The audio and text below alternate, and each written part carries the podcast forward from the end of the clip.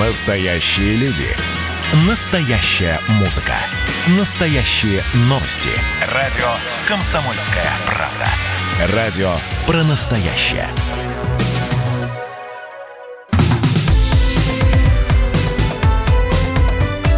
Как дела, Россия? Ватсап-страна! Здравствуйте. Программа WhatsApp страна в прямом эфире на радио «Комсомольская правда». Чем живет Россия, чем живет страна. Об этом мы расскажем в ближайшие часы. Мы — это вся э, служба радиостанции «Комсомольская правда». В частности, я Михаил Антонов, наш звукорежиссер, ну и прочие-прочие специалисты, эксперты, журналисты радиостанции «Комсомольская правда», издательского дома. И ваше участие также планируется. Все сообщения, комментарии, все, что вы думаете, все, что вы хотите сказать, сказать. Ваши реплики и высказывания мы принимаем как в текстовом, так и в голосовом виде. Есть специальный номер мессенджера. Есть телефон прямого эфира 8 800 200 ровно 9702. Если неудобно дозваниваться, просто присылайте сообщение. Мы ждем ваших голосовых сообщений. Записывайте в WhatsApp и других мессенджерах мнения, вопросы, наблюдения. Всем вашим аудиопосланиям найдется место в нашем эфире. Телефон 8 967 200 ровно 9702. В Москве сегодня вступает в силу третий этап снятия ограничений, введенных из-за коронавирусной инфекции. Хотелось бы сказать, что это последний этап. Нет, это не последний далеко, потому что кинотеатры еще закрыты, концерты пока не проводятся, массовые мероприятия отменены. Но зато открываются рестораны и кафе, фитнес-клубы, бассейны. В обычном режиме начинают работать библиотеки и детские сады. Теперь без ограничений можно пользоваться детскими площадками, уличными спортивными тренажерами и сидеть на скамейках. Ну, правды ради, Конечно, я сейчас скажу, что, например, детскими площадками стали пользоваться еще и неделю назад. А просто порвали эти ограничительные ленты и гуляли себе на детских площадках. Но вот чисто технически ограничения снимаются сегодня. Большая программа мероприятий намечена у нашего журналиста, у корреспондента «Комсомольской правды» Алисы Титко. Дорогая редакция. Дорогая Алиса, привет. Здравствуйте. Я, я как будто сейчас с голосовым помощником общаюсь. Алиса, какие у тебя сегодня планы? Расскажи, пожалуйста. А, ну, мы уже позанимались в фитнес-клубе. Да ты а, что? Да, их тоже уже открыли. А, собственно говоря, там сейчас тоже дистанция, э, соблюдать нужно полтора метра, раздвинули тренажеры, там беговые дорожки. То есть теперь ты не сможешь подсмотреть, кто сколько пробежал твой сосед, или там что-нибудь у него спросить, поболтать. Теперь это уже такое приличное расстояние. Угу. А, значит, а, в, конкретно в том зале, где я была, там еще не открыты сауны и хамамы, но в некоторых залах а, вот подруги говорят, что там все-таки можно а, сходить. То есть здесь уже, наверное, по усмотрению клубов. Алис, а, прости, а... вопрос интимного... Вот я говорю, Алиса, и тут же колонка умная включается. Алисочка, скажи мне, пожалуйста, вопрос интимного характера. Ну, понятно, что после тренировки, в общем, человеку хорошо бы ополоснуться где-то. Это да, все сходить в душ. Душ это работает. Работает, все. Это все, да, что там, я хотел. Там можно, конечно, ходить. Да. А, кстати, сами ящики тоже там через один будет заблокированы. Ну, то есть дистанцию там, э, правда, соблюдают. И, кстати, будут бесконтактные тренировки. Если раньше тренер мог подойти и поправить там ногу, руку, а, то сейчас нет никаких, только голосовые подсказки, как, собственно, вот делает помощник Алиса.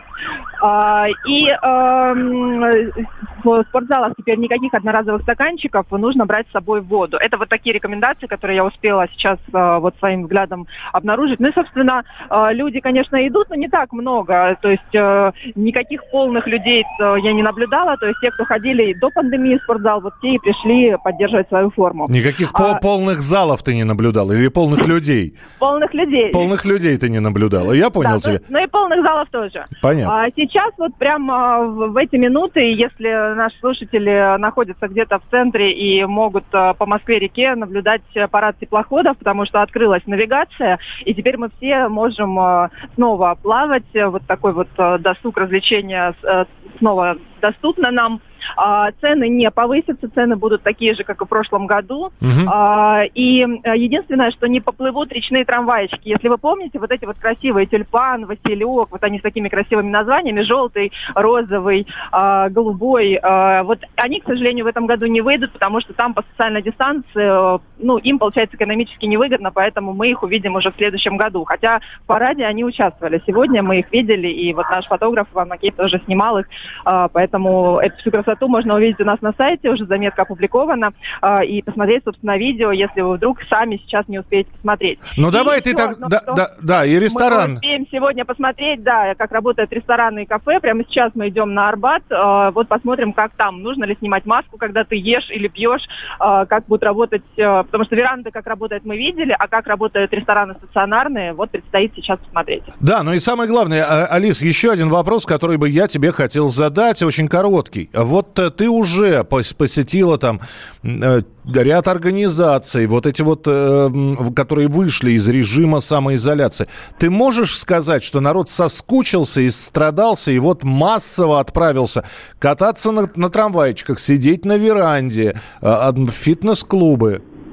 А в фитнес-клубы не массово, а вот рестораны все побежали массово. На летних верандах уже нет мест, поэтому рестораны с удовольствием сейчас открываются, чтобы всех желающих посадить и накормить. Понятно. Тогда мы завтра от тебя уже ждем рассказа. Ты набирайся сегодня впечатлений. Алис Титко, наш журналист издательского дома «Комсомольская правда». Дорогая редакция. Ну вот рестораны, может быть, все не так плохо. Мы периодически выходим на связь с вице-президентом Федерации ресторанов и ательеров России Сергеем Мироновым, и он с нами снова на прямой связи. Сергей, приветствую, здравствуйте. Да, здравствуйте. Ну вот, э, когда говорят про веранды, действительно, когда разрешены были летние террасы у ресторанов, они заполнены. Сидят люди, э, соскучились, деньги остались для того, чтобы посетить ресторан. Может быть, сейчас, э, когда уже рестораны открываются, открывают свою стационарную такую работу, может, все не так плохо, и вот эти вот два месяца, которые рестораны были закрыты, они наверстают довольно быстро? Ну, давайте посмотрим. То, что летние веранды были заполнены, это ни о чем не говорит. Летние веранды по количеству посадок это в районе 4-5% посадок от общего количества посадок во всех ресторанах Москвы. Ну, то есть это совсем мало. Это одна двадцатая часть э, ресторанного бизнеса открылась, и естественно, э, что они были битком. Но их слишком мало для того, чтобы они не заполнились.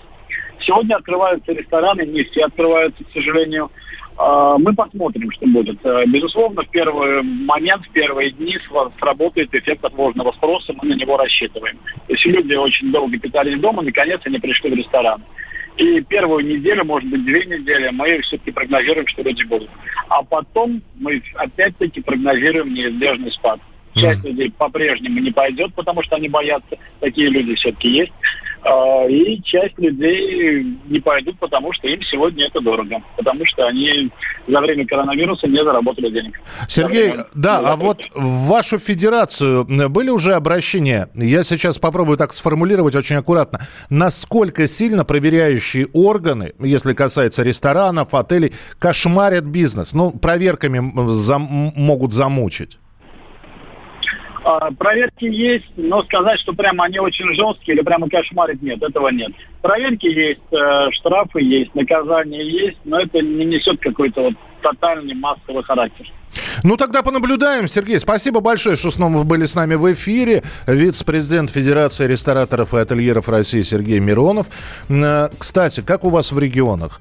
Много ли людей в кафе? Может быть, вы заходили в кафе? Изменились ли цены?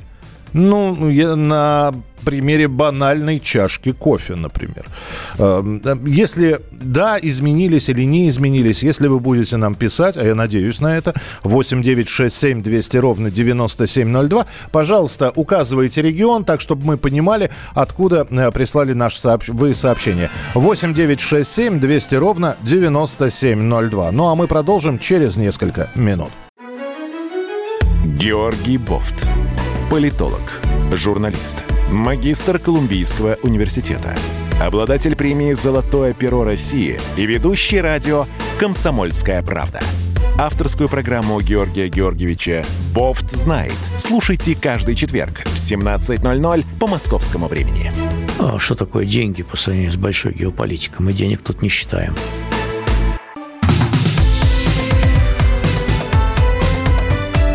Как дела, Россия? Ватсап-страна!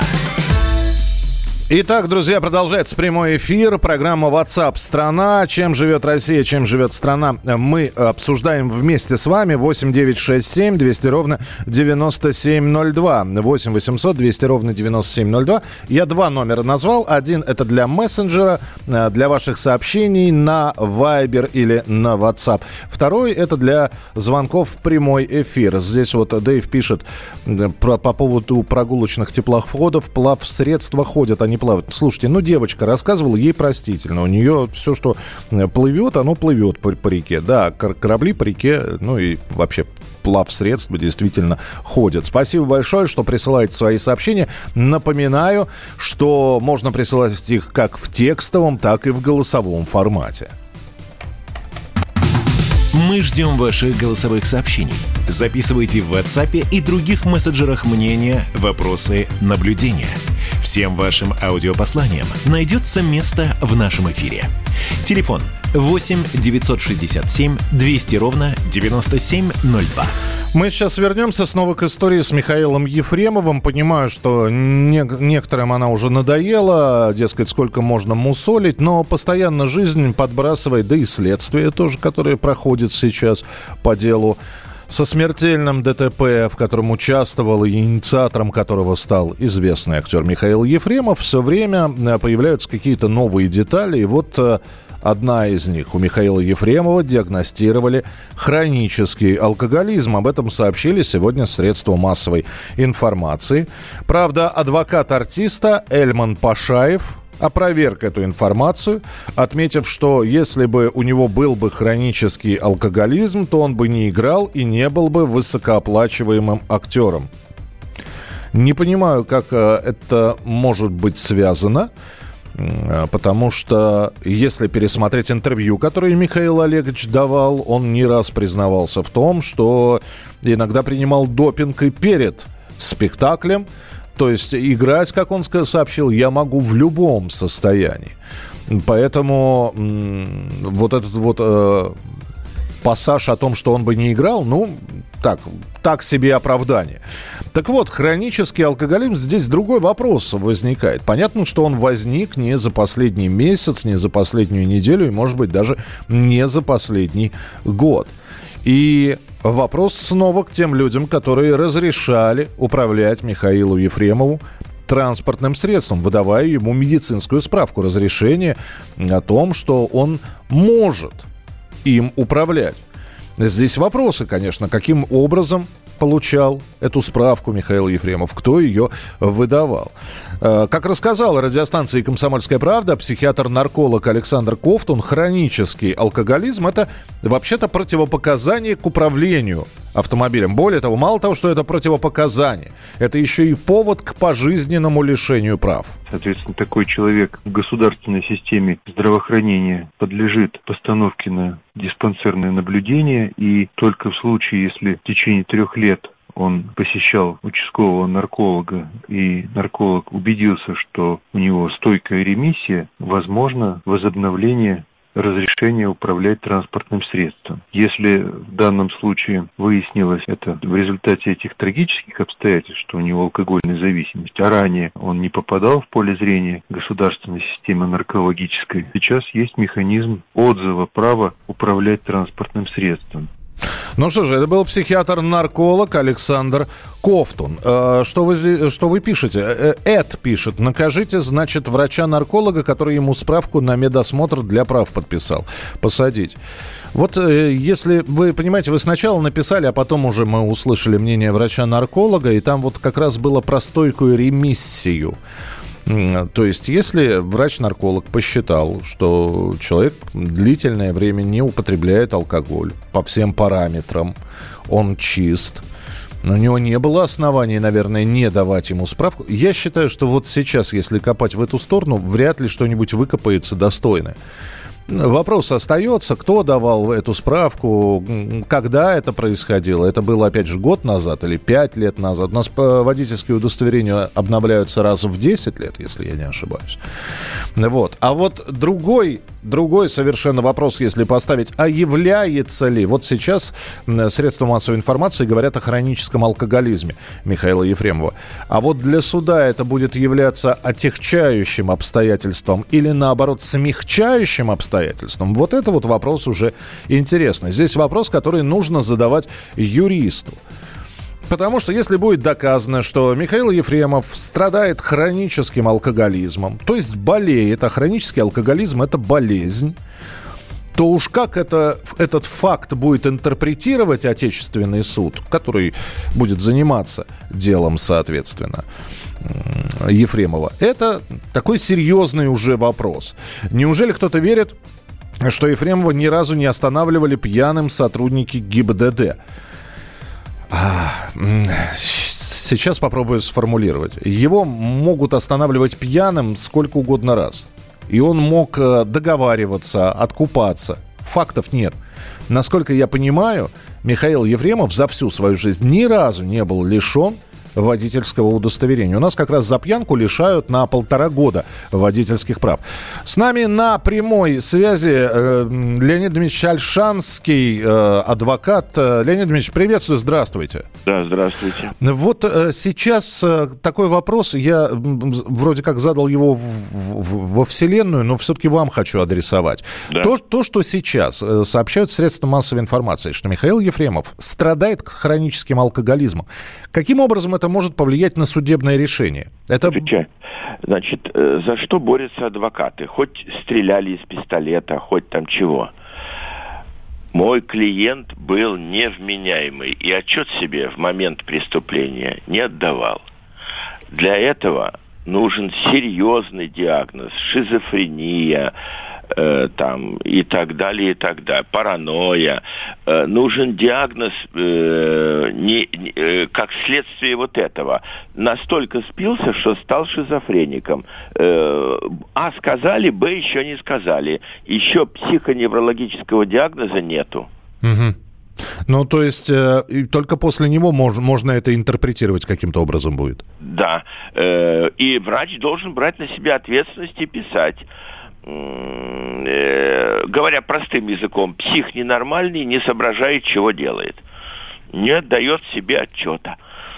Вот. Э, заключение экспертизы на стадии следствия. Угу. Потом заключение экспертизы на стадии суда – в общем, песня еще долгая. А, Леонид Дмитриевич, а это может стать отягоща... не, не, не оправдательным каким-то моментом, а отягощающим фактором наоборот? А, а, я понимаю, что все зависит, опять же, от э, и обвинения, и от адвоката. Значит, э, судебный процесс и гражданский, и уголовный – это борьба умов и борьба ораторского искусства.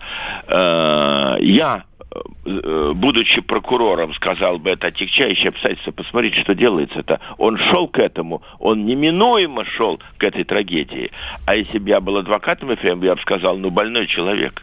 Больной человек, да, плохо, но он болен, он не осознает. Он не, же не, он не отдавал не себе отсчета никакого. Да? Э, поэтому борьба умов и ораторов.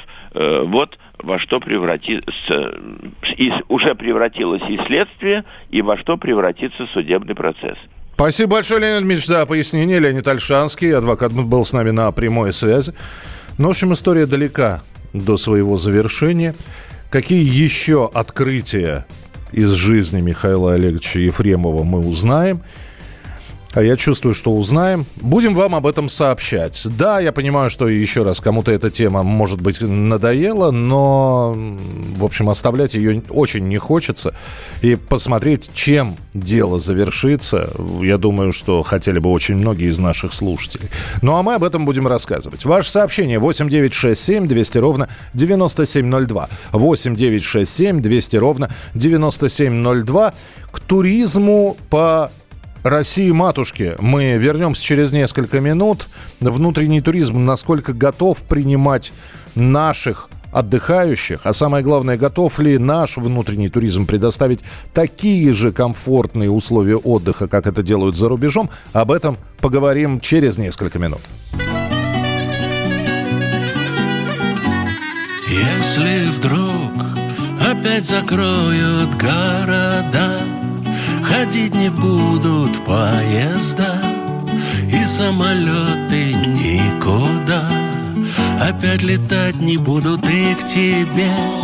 Мне не приехать, не прийти И не обнять, и не спасти. Ну разве только по сети.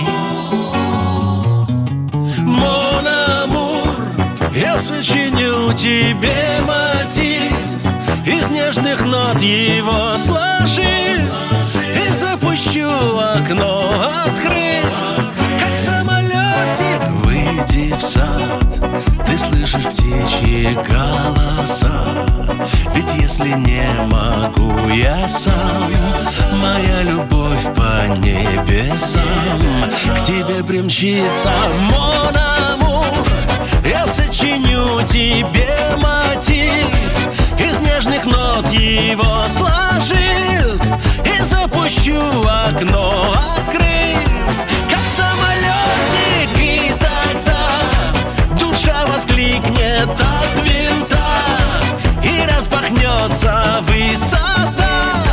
Моя любовь парит чиста В своем полете. Как дела, Россия? Ватсап-страна! Когда армия. Состояние души. Военное ревю. На радио «Комсомольская правда». По вторникам и четвергам полковник Виктор Баранец метко стреляет словом. Победа и победитель – это для нас свято. Если вам поплевать на это хочется, то это на соседнюю радиостанцию. А полковник Михаил Тимошенко подает снаряды. Вся правда о настоящем и будущем наших вооруженных сил. Ну и немного армейских баек. Медведя можно научить стрелять из автомата. В прямом эфире. Слушайте и звоните. Военное ревю. По вторникам и четвергам в 16.00. По московскому времени. Никто не уйдет без ответа. Как дела, Россия? Ватсап-страна! Кто-то предпочитает отдыхать за границей, кто-то предпочитает отдыхать на территории России. Дескать, что я Барселону не видел или Чехия куда от меня убежит, когда я ни разу на Камчатке не был, э, по Анапе не гулял, по Геленджику не ходил, на курортах Краснодарского края не был ни разу. Ну, в общем, и есть такие люди, которые предпочитают действительно внутренний туризм внешнему. Почему об этом заговорили мы в программе WhatsApp страна? Потому что Госдума примет постановление о поддержке внутреннего туризма в России. Об этом сообщил спикер Нижней палаты парламента Вячеслав Володин. По его словам, этот вопрос важно проработать, поскольку многие направления внутри страны будут пользоваться спросом во время закрытия границы. Даже если границы откроются, все равно многие побоятся, поостерегутся отправляться за границу и предпочтут отдых дома. Необходима программа как федерального уровня, так и регионального, а может быть даже и местного уровня, для того, чтобы обеспечить все возможности для развитие нашего внутреннего туризма – это огромный пласт и огромные возможности, но крайне важно сейчас э, решить эту задачу, тем более э, ситуация так складывается, что не будет возможности, э, как раньше, выезжать за рубеж, пока в стране, которая приглашает, не будет безопасно. Поэтому мы должны со своей стороны защитить здоровье наших граждан, но и возможности предоставить внутреннего туризма, где будет доступна путевка, где можно будет добираться, где будет э, качественное обслуживание. Это был спикер Госдумы Вячеслав Володин. Я сейчас постараюсь никого не обидеть, но, друзья мои, отдых на троечку по цене, которая превышает недельный отдых в Турции – это, ну, к сожалению, периодически встречающаяся история на территории нашей страны. дескать, туризм, турист наш неприхотлив, вот, деваться ему некуда, поэтому давайте, а, а раз турист, значит, богатый, приехал из города к нам на море, давайте мы его обдерем как липку. И понеслось. Сервис так себе, а цены ломят почище московских в том числе. Я, опять же, говорю, что это не везде. Но таких случаев достаточно много. Внутренний туризм надо развивать, но надо и подтягивать его к уровню европейского. Более того, что Володин также сказал, что депутатов волнуют вопросы, связанные с ценовой политикой в сфере внутреннего туризма. У россиян должна быть возможность посетить многие места страны. Это касается скорее перелетов. Ну, не каждый человек из одного конца, из Калининграда, сможет посмотреть на э, Дальний Восток. Что с ценами на главном курорте России, на Кубани, мы сейчас поговорим с корреспондентом «Комсомольской правды» Егором Казаковым. Дорогая редакция. Егор, привет. Привет, привет. Говорят, что ценник-то вырос у вас процентов на 20-30. Ну, врут. Врут? На, на 40 вырос, да? На... Э, нет, пока что цены, э, цены держатся на уровне 2019 года, и э, это не мои голословные данные, типа как ощущения личные, субъективные. Я вот э, буквально вчера и позавчера плотно э, сидел на сайте Ассоциации туроператоров России, которая статистикой занимается на постоянной основе, угу. и они сообщили, что на курортах Краснодарского края цены на уровне 2019 года и если говорить конкретно, например, да, уже в тысячах рублей за сутки, то в среднем гостиница с завтраком – обходится в 1200, а, а номер в санатории 1500-1800, э, но в санатории трехразовое питание плюс какие-нибудь электрофорезы еще успеет поделать за этот денек. Да, но мы же понимаем, что ты цены называешь сегодняшнего дня. А что будет в июле? А что будет в августе, когда вдруг будет наплыв? А он ожидается, как говорят. Э, действительно, наплыв ожидается, но если бы я был ательером и был бы бизнесменом, то я бы не стал бы заниматься подобными историями в виде резкого повышения цен, э, просто потому что я понимаю, что у людей нет денег. Э, плюс ко всему, в принципе, мы вот постоянно любим сравнивать отдых, например, в Краснодарском крае и в той же Турции. Да, Действительно, да. действительно, действительно, турки очень сильно поднаторели в плане сервиса, в плане организации всего вот этого отдыха, пляжного или у бассейного, как говорят в all-inclusive, когда ты бургер с колой чередуешь возле бассейна и сном вот так вот, и красный на третий день уже в номер возвращаешься. Угу. Действительно, в Краснодарском крае, конечно, э, представителям гостиничного курортного э, э, как отрасли сферы стоит подучиться этому. Э, в плане того, как нужно с гостями обходиться, но я считаю, что э, в Турции это тоже сейчас э, упадок. Они вот дали оценку, что в тысячу раз упал турпоток из России. Ну, и понятно. Почему, именно да. поэтому, Егор-то я и спрашиваю про цены, потому что я боюсь, что турки начнут демпинговать. Демпинговать? Да. Ну, да, я вот в этой, эта ситуация такая богатая к размышлению, потому что в Турции туризм поставлен на государственный рельс в плане того, как это все организовывается. То есть а, у них э, ательеры, которые строят, да, вот э, от трех до пяти звезд, эти всякие себе э, заведения, они чуть ли не на господдержке сидят. То есть у них, они прекрасно понимают, что туризм это существенная краюха хлеба в их бюджете. Ты, вот. ты, ты а сейчас вот, вот, да, ты сейчас так аккуратненько, потому что э, если я тебе сейчас задам вопрос, э, губернатор Краснодарского края, мэр, э, правительство ваше местное, оно к туристическую отрасль вообще не лезут? Ни с поддержкой, ни с инициативами? Потому что сейчас вот Госдума говорит о поддержке внутреннего туризма. Да. Они, нет, они у нас почему? У нас э, гордятся цифры в 17 миллионов туристов в год. Это средний показатель, то есть мы растем, в принципе, от года от года. Например, в прошлом там 16 500, что-то такое было. Ну, в смысле, в позапрошлом. 17 миллионов называю прошлое, прошлое лето. Угу. А, вот. Ну, не лето, а точнее, а прошлый год до, до 20 В общем, весь 19 год. Вот. Э, включая зимний туризм, я имею в виду там Красную Поляну и так далее. Э, но, в принципе, мы же знаем, что э, люди, которые приезжают в Краснодарский край, они все равно будут приезжать, потому что мы говорим, вот, в Краснодарском крае, значит, такой сервис, какие-то непонятные столовки, а в Турции, в той же там или в Египте было так хорошо, там шведский стол, и все улыбаются, и все дела. Э, но возникает вопрос тогда, почему, когда мы каждое лето приходим на пляж той же Анапы или Сочи, и мы видим э, следующую картину. Люди лежат э, голова к пяткам, голова к пяткам. То есть места настолько нет на пляже, что удивляешься порой, как это вообще в принципе возможно. Ну, у меня два объяснения. Первый – патриотизм, второе – не выпускают за границу из-за долгов. А ты знаешь, что есть такие люди. Но нет, конечно, я шучу. Конечно, Егор, хочется, чтобы все наладилось. Конечно, хочет, хочется, чтобы и цены соответствовали. Один вопрос. Сколько у вас сейчас клубник стоит? Ой, не знаю, я, на, я в огороде рву у тещи. Понял тебя. Спасибо большое. Ушел от вопроса. Спасибо. Егор Казаков был у нас в эфире э, в программе WhatsApp страна Приезжайте в Пермский край, пишет Александр. Кунгурская ледяная пещера, Хохловка, сплавы по рекам, теплоходные круизы по реке Кама и много других направлений. Да, а, Александр, я вам тоже могу сейчас перечислить. Там а на Камчатке долина гейзеров, а озеро Байкал, а да, золотое кольцо России, просто пропутешествовать, да. Просто очень многие привыкли уже к, к такому сервису. Когда ты приходишь, тебе улыбаются. Когда белье тебе постельное меняют без напоминания, и оно сухое, и, а, а не влажное, не сырое. Когда у тебя разнообразие шведского стола.